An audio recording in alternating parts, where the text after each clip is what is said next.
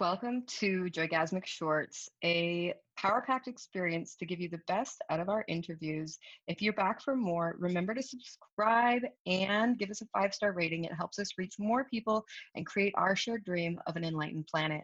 Thank you so much. Enjoy the short. Great. Uh, can we touch base really quickly? You mentioned um, like food sensitivities or sensorial issues. Um, so there is a, a percentage of the audience of this show that have um, kids who are on the autism spectrum or the um, who have special needs. How would you suggest their their parents handle those? Mm-hmm, absolutely. So my daughter actually does have sensory processing uh, dysfunction. Um, she was diagnosed as a baby, um, but it's not it's not very severe. But we did have a little bit of feeding issues with her as well. Um, and what I recommend is working with an occupational therapist that you really can connect to. We've, we tried a few different O Ts and found that maybe some weren't quite right for us and our family and how we um, like to parent. So when we were able to find one that we really connected with, things went a lot smoother. Mm. Um, some things that can be done though, again, are to um, be mindful of those different flavors and textures and temperatures, especially are important for kids with sensory issues. Um, and just to keep trying different ways, um, see what they what they tend to gravitate towards. Some children with sensory issues prefer crunchy, some don't like mushy. Um, so it really can vary from child to child. Um, but a lot of that is especially important to relieve pressure around meal times, especially with those kids, because they're already probably feeling a lot of anxiety around eating, um, just in how it makes them feel, the, the different foods. Um, some tips though that our O T gave us that were super helpful were to um, make sure that the child can have their feet uh, and their legs at a ninety degree angle when they're eating. So we tend to have them on chairs where their feet are dangling, and actually if they can have their feet on a flat surface, Um, then they're more grounded and it calms their nervous system down, and they mm. tend to eat better actually, um, huh. and be less fidgety as well.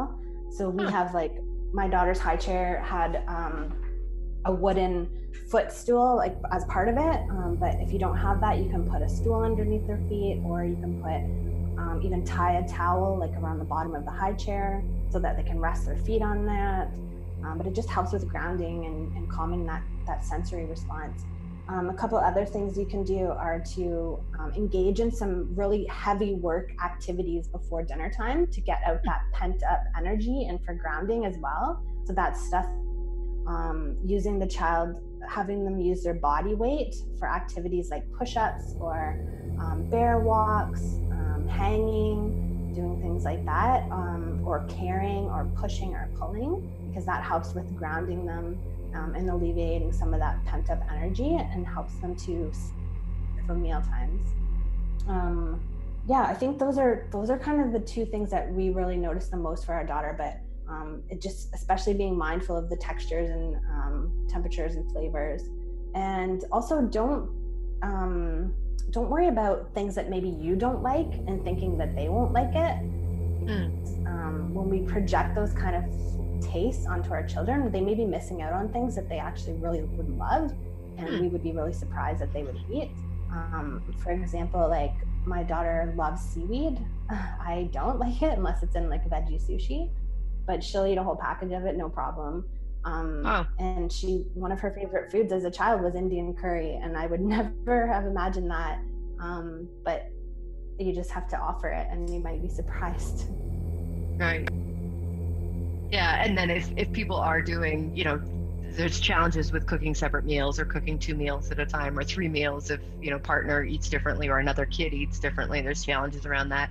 And that's where um, like bulk, bulk prepping stuff ahead of time, you know, having curries, make a big batch, throw some in the freezer, and, and then you can pull out a single serving mm-hmm. of curry at a meal and heat it up for them, or whatever it might be. It can be super helpful. Wow. Mm-hmm. Exactly. I'm on a big mission to end family trauma in this generation, and so I'm working with conscious moms to create a powerful change where we can become bulletproof, where we have no triggers, where our children cannot touch us no matter what they throw at us, so that we can be the kind of moms that we needed and the kind of moms that we want to be for this new generation, so that we can end rape, we can end trauma, we can end neglect, we can end sexual shame, we can end consumerism, we can end screen addiction, we can end all of these things by how we choose to parent and how we show up in the world. So I invite you to be here on this journey with me, and I'm looking forward to seeing you on the other side. So get your name and email in that box and join me on this journey. It's going to be an incredible seven days where you are guided every day to understand how to create better habits, how to not give up, and how to implement this sixty second hack to rewire your brain so that you know that no matter what's happening, you'll come back to a loving place fast. Love you. I'll see you on the other side.